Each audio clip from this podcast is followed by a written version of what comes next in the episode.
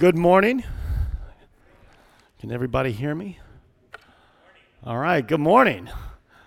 All right, my name is Brian Chapman. Uh, I'll be with you this morning. I, uh, I serve as an elder here at Glen Ellyn Bible Church. I recently rejoined the elder board. Uh, I have served one prior term on the elder board, and uh, because of the dislocation of the last year, there's this thing. I know you probably may, some of you may not be aware of it. There's this thing called COVID that kind of like caused church to uh, kind of get disrupted over the last year and a half. I know a lot of you, but there's a lot of you I, I may not know or have met only briefly. So I'll give you a little bit about myself, uh, just briefly here. Uh, my wife Jill and I have been at Glen Ellyn Bible Church for a solid 10 years. Uh, we have three boys. Bennett's going into fifth grade, Sam's going into second grade, George is four. And most importantly, we have a black lab named Moose. He's two. He's the most loved member of the family. Uh, he listens. Uh, Jill and I, Jill, at least he's the only one who listens to me.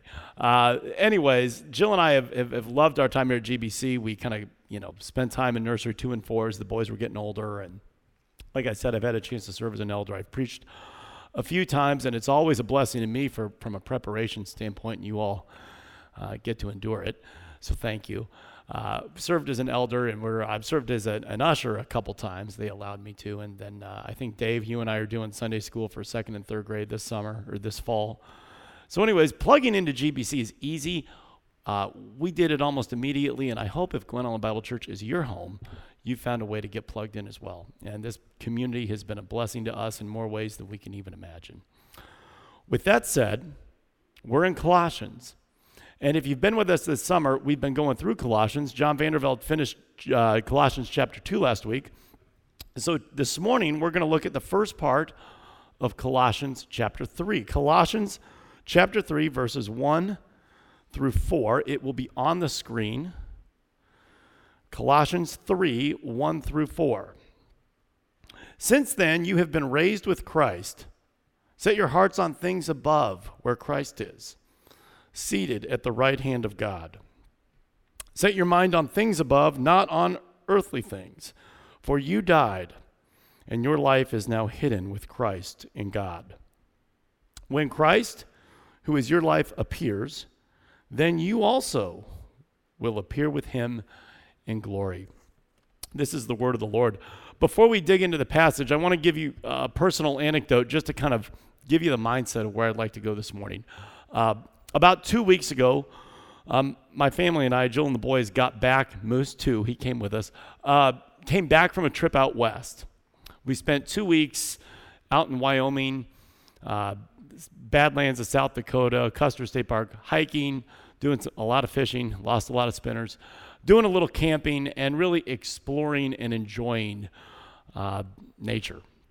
We've done this trip before, and while I was out there, it occurred to me I've never verbalized this to Jill, but I, I think one of the reasons I'm drawn to nature and particularly the the West, and the reason I want, one of the reasons I want my, my kids to experience it is uh, it gives us an opportunity, or at least me and maybe you too, to uh, experience something real, something authentic. Nature uh, untouched as it was meant to be. It reminds us that there's something bigger uh, than ourselves we get to unplug, right? And I think one of the reasons it's it's it's I'm mindful of this, and maybe you are too, is that you know we live in a, a suburban community with all of the Roosevelt roads and Butterfield roads around us and whatnot. But beyond just all of the buildup, you know, so much of our world today is virtual, right? I mean, in fact, it's the virtual aspect of life has sped up rapidly in the last 18 months. And I think the desire to experience something real, something authentic uh, in me comes in part from that. And if we add to this idea of a virtual world we experience so much of the time, add to it what I call sort of our culture of material enrichment. And what I mean by that is we live in a culture for ourselves and for our kids that is designed to enrich every aspect of their lives, right? We enrichment academically, enrichment athletically, right? We don't just we don't just do sports, we have to train in the off season for youth sports. Enrichment even from an amusement standpoint, right? Like when I was growing up, we had TGIF on ABC on Friday nights. Now we have pre- prestige television, right? We have premium television, shows we binge watch, right? Now, let me be very clear. I am grateful for a lot of the enrichment opportunities we have around us. So, for example, we have excellent educational opportunities for our kids, and I'm grateful for that. And I'm also very grateful for a robust extracurricular environment, whether it's athletics or the arts. But but if we're not careful, like with so many other things, we can really start to think that your third grader's reading level is actually in elementary schools actually pointing to something real about this universal thing called life, right? Or whether or not my kid makes this travel team is really significant and is going to tell me something about what really matters. Or this new gaming system, even, right? Gaming systems, holy cow, they're. Uh, the level of complexity and commitment that exists to these things is, is uh, quite something. If we aren't careful, we can almost convince ourselves that these things that aren't necessarily bad, we can convince ourselves, though, that they point to some kind of ultimate reality or a matter of the first order. If you've been at Glen Ellyn Bible Church for any amount of time, you know Kelly, our senior pastor who's, who's away on sabbatical, he oftentimes talks about and cautions against the trappings of suburban life and how, uh, how some of these things, me included, that we, me included, spend our time on, thinking about, spending our money on, these things that may not be bad, they can actually rob us, if we're not careful, of some, a reality so much better than our material pursuits. So, with that said, we went to Wyoming to experience what is real.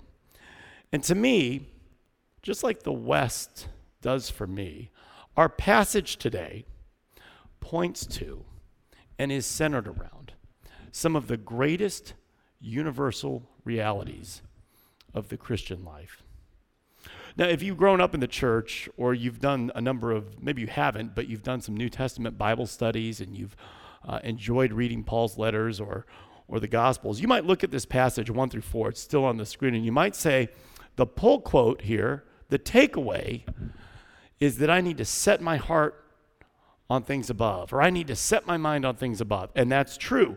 But I would submit to you today that before we, before we spend time thinking about that, which we will, I want to encourage you today to join me in recognizing some ultimate realities that are found in this passage. Recognizing them, embracing them, and allowing those realities to embrace us. Because I would submit to you today that then and only then, once we understand what's real, then and only then can we have the proper mindset necessary to put our hearts and minds on things above. You say, okay, great. So, what are these realities? Let's look at the passage. Verse 3 Reality number one you have died. You have died. Verse 1 Reality number two you, as a believer in Christ, have been raised with Christ. So, you have died. You know what that means? The worst is behind us. The worst thing that can ever happen to you is behind you. You've been raised with Christ. A future resurrection with Christ awaits us. And you know, this is in a lot of ways a perfect summation of our true status as believers. Just as Christ died and was raised from the dead, a new age has dawned. As Dallas Willard says, I, I love this phrase. He said, You know, with the resurrection of Christ, the divine cleanup of the world began. But the old age is still being wound up, and until we die or until the Lord returns, we live in this state of the already and the not yet. The already, Christ has died, Christ has been raised from the dead, he is reigning. Not yet. We have not seen him in full glory, and we will. I want to say again, one of the most important realities. You want to talk about what's true? what's real in life, what's real for you today, if you are a believer in Christ, is that you have passed from death to life. And that's not just found here in Colossians, that's 1 John 3:14. And this is a reality that is worth spending a little bit of time thinking about this morning. So, by way of example, some of us have suffered, let's just take the last 18 months. Some of us have suffered deep and significantly, in deep and significant ways over the last 18 months throughout the pandemic. Some of you uh, have either been sick or known friends and family who've been very sick. Some of you perhaps have even lost a loved one or a dear friend. And that's to say nothing about the dislocation from work, care for children, uncertainty about the future. This is all very real suffering that we can all relate to and is oftentimes in the front of our minds these days. But if you take that suffering, and, and understand me well, I don't seek to minimize that in any way, shape, or form, nor do I seek to minimize any other suffering you've experienced in the past or will experience in the future. But if you believe that your death is behind you, then any amount of suffering you may experience, that I may experience, or will experience in this momentary life pales in comparison to our death that is already behind us. And what death is that? That is the death on the cross of Jesus Christ. The death we deserved, which included total separation from God because we are sinners who fall short of his glory. Christ paid for that on the cross. And as a result, the worst thing that could ever happen to me and you as believers in Christ has already happened. And nothing else that happens in this brief momentary life will ever amount to that. Now, that may sound like something we've heard a lot or we know, but if we really embrace that reality, that, that's a a remarkable thing. And I was thinking too about what, what's a good way of illustrating what life might look like. What would my life look like if I actually embraced it? I may know it up here, but do I live like that? Do you live like that? I was thinking about examples of, of something that might point to what it would look like. And the closest thing I could come up with was a family story. Uh, a little while back, one of our boys got in, whose name rhymes with Sam, uh, got he was doing something he wasn't supposed to. It was like during a weekday, he's climbing on kitchen counters or something like that, and ends up breaking uh, like a light fixture or whatever. Now, let me just stop right there and say, I don't know what kind of household you grew up in, but in the household I grew up in, the only thing worse than having to deal with dad when when you were in trouble is waiting for dad to get home. because you're like, oh no, I'm going to tell your dad. So I was at work, I get home, and Jill's like, "Hey, you know, Sam's Sam's in his room. You might want to talk to him. Go take a look in the kitchen." You know, I look in there. so I go back there and I talk to him. He's on his bed. He, he's got he's ready for his last rites to be read to him. He's got a list of his kind of his last dinner he'd enjoy. And so we sat down and we talked about it and we kind of talked about what, you know, listening and all that good stuff that you do with young kids. And slowly you could see this look on Sam's face. he realized that there was a about a better than 80% chance he was going to see the sunrise tomorrow. and slowly he even realized wait a minute, I actually think this evening might actually turn out okay too. So Jill commented later on after we dealt with it and talked about it with him. You know, he's running around the house later that evening, and Jill said, Man, that, kid, that kid's got a new lease on life. And I, as silly as that story is, and maybe some of you can relate to that as a parent or as a kid growing up, but Sam had a lightness about him. Like he, the worst thing that could have happened to him already happened. Dad got home, and he survived it. and so I do think that that the lightness that Sam and, and sometimes children demonstrate is illustrative for us and can be informative. You know, the ice cream had never tasted better. He'd never been happy to, happier to play Legos with his four year old brother, which he never otherwise wants to do. He appreciated everything around it because he understood that what could have happened, as opposed to what actually happened, was remarkably different. Do we embrace the idea that the worst thing that could ever happen to us has already happened? Sam was, Sam was playing with house money the rest of the night. Do we, do we operate like that? Do we live in light of that? Do we treat others in light of that? And as mind boggling and life shaping as that reality should be for us, here's something equally incredible. Just as we said, no matter how much suffering you have experienced or may experience in the future, how none of that equates to the death that took place on the cross, no amount, some of us, let's be honest, some of us are having a pretty good run, right? There's been an immense amount of blessings in our lives. And some of us will continue to be blessed in any number of ways in the future. But just as no amount of suffering can equate to what happened on the, on the cross, no amount of money you make, no matter how many beautiful grandchildren you have, no matter how many boards you sit on or how wonderful your spouse is, no matter how perfect your last vacation was, none of it will even compare to life with Christ when he appears in glory. Because then you too will appear in glory. Your worst is behind you, and your best is yet to come. Do you believe those two realities? Do you actually embrace them? And I would submit to you uh, that, as one theologian put it, getting a hold of these two realities and actually embracing them, it's not optional, it's not optimal or ideal. As one theologian put it, he said, it's actually essential for survival as a Christian and your ministry to others. It is essential that you embrace these two realities. My worst is behind me, and my best is yet to come. Here's why.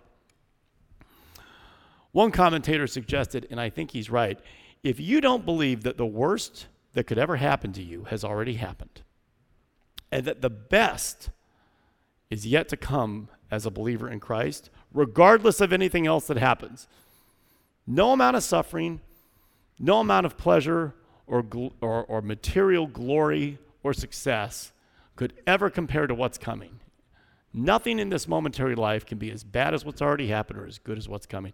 If you don't believe that and don't embrace it, one of two things is likely to happen. You're likely to become either a legalist or an unbeliever. You're likely to become a legalist because someone who doesn't believe the worst is actually behind them is always trying to earn and check boxes. They're trying to earn what was graciously and freely given on the cross on Good Friday. On the other hand, you may become an unbeliever because an unbeliever, because someone who doesn't believe that the God of the universe could actually have something better than the world as we know it, understandably would be confused by the complexity, pain, and suffering of this world. These two great realities, in fact, kind of bracket or hold up all of the pain and suffering and uncertainty and frustration of this world. Because here's the deal without these two truths in your life, in my life, the worst is behind me and the best is yet to come, which is what our passage tells us today. If I don't have these two truths, my religion, my religious rituals will at times be overwhelmed by the pain and suffering in this life. My morality will at times be overwhelmed by the pain and suffering. By morality, I mean my desire to be a good person, my desire to simply to simply do nice things for other people and hope it uh, maybe it comes back on me or my desire to simply leave the world a better place. But here's the difference. The gospel will not be overwhelmed because the gospel accounts for this moment we live in. It accounts for the suffering. It understands the condition we find ourselves in. And it knows that the only true solution is the return of Christ in all his glory. Your religion will be overwhelmed.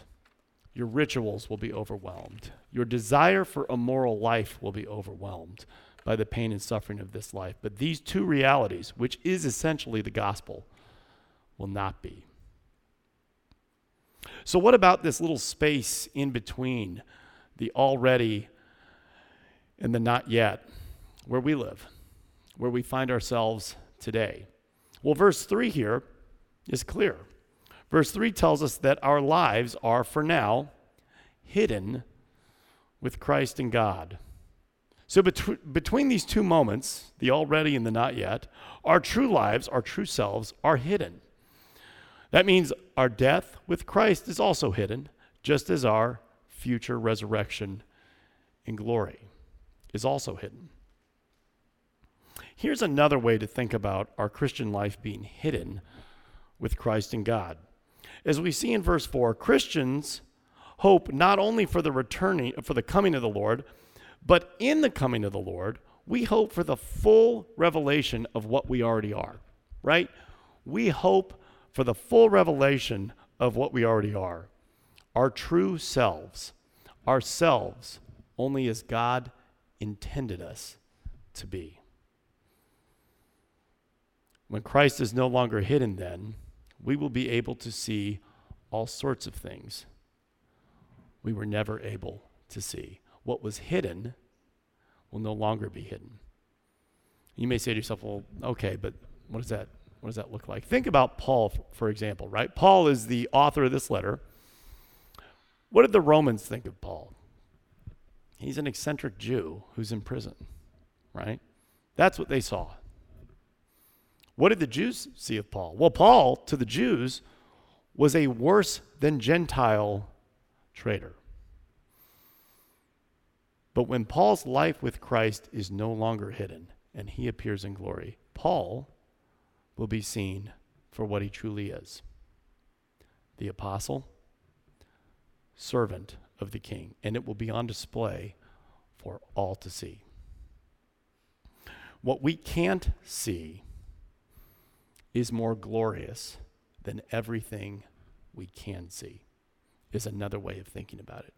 What we can't see is more glorious than everything we can see. Think about that next time you're in Colorado, or if you're a beach person. I'm not a beach person. The beach. Whatever strikes you as true and beautiful and good, just keep in mind what we can't see is more glorious than everything we can see. And we've all seen beauty in our lives, right? How ama- amazing is that? So while our lives are currently hidden, our, this hiddenness will come to an end. And if you're here this morning exploring Christianity or you have questions, first of all, I'm extremely glad you're here. Do not misunderstand what I mean when I talk about hiddenness. While Scripture says our lives in Christ are presently hidden, Jesus is here now. And He is reigning over the world right now. Death has already been defeated.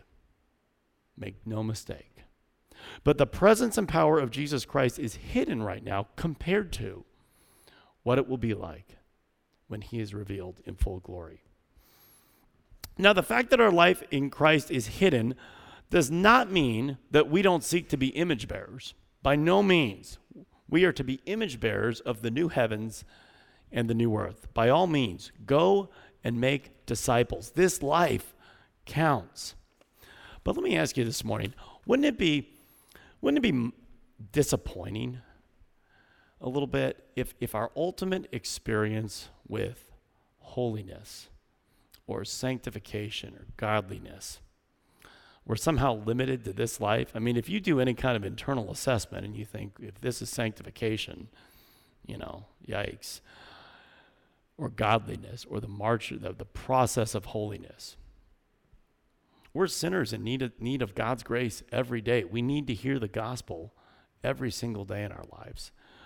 Well, according to verse 4 this morning, this isn't our best, and it never will be as believers in Christ. Verse 4 tells us that because you have been raised with Christ, not only will Jesus appear in glory, but you too will appear in glory. In other words, this is not your true life, right? There's a, a, great example where somebody brings in like a piece of rope that's like six miles long, and there's a piece of red tape on the end of the rope, and it's like, this is eternity. The little red tape on the six mile rope. This is life on earth. this is not this is not it, folks. This is not your true life. I thought about doing that, but it sounded complicated. This is not your true life. This is not your true self. Do you believe that today? You are not today as you were intended to be. One way of characterizing God's purpose in Christ, as N.T. Wright says, is to produce truly human beings. I think it was C.S. Lewis who noted that in heaven, when we have appeared in glory, we will be ourselves with our bodies, only more so. Matthew 13, we will shine like the sun when we appear with Christ in glory. Our true life, when it's no longer hidden, will be so incredible, will be so incredible that, as one theologian remarked, we will be forced to say that this life in this world was hardly life at all compared to the life that was hidden for us in Christ.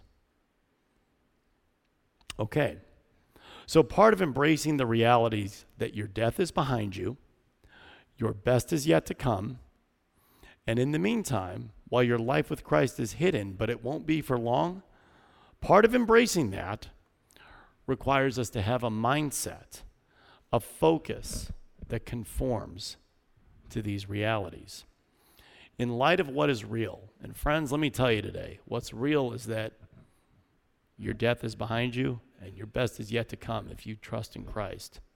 In light of what is real, we are then to set our hearts and minds on things that are above and not on things that are on earth. But do you understand the order there? It's like, let's first understand what's real, and then all of a sudden, the idea of setting our hearts and minds on things above actually becomes not just doable, but, but rational. But what does it mean then to set our hearts and minds on things above? Well, we can look at two places. Uh, Colossians 3:12 and Philippians 4:8. In Paul's letter to the Philippians, and this should be on the, on the screen here, he lays out these things that are above, or these heavenly things, in a fairly helpful way. He says, Whatever is pure, whatever is lovely, whatever is admirable, if anything is excellent or praiseworthy, think about such things. Colossians 3:12 is even more concrete. Clothe yourself with compassion, kindness, humility, gentleness, and patience. These attributes should shape our attitudes, our responses, our preferences, and our choices, even in enter- things as, as seemingly trivial as entertainment and leisure. I guess the question I'd ask you today, as I ask myself, is do these attributes characterize my attitudes, responses, preferences, and choices? Do they characterize yours? Well, let me think about this. What do I think about during the week? What do I what do I spend my time actually kind of living with? Well, what do I think about? I think about the kids, think about my family, think about work. Am I getting enough credit? Am I getting too much blame? Think about my hobbies. When can I go do that again? When can I get away with that? All right. Can I do it sooner than when I probably am? Think about my social life. Am I getting the right invites? Am I getting any invites? I think about finances, right? You think about your, you know, think about do I have enough money? Always no. Uh, do I have more money than other people? I don't know. Think about issues going on in the day. Do my friends have the right views on COVID? Or how about this one? Do my schools have the right view on COVID? You see, thinking about these things isn't necessarily a problem. But if you're at all like me, you know what the problem is.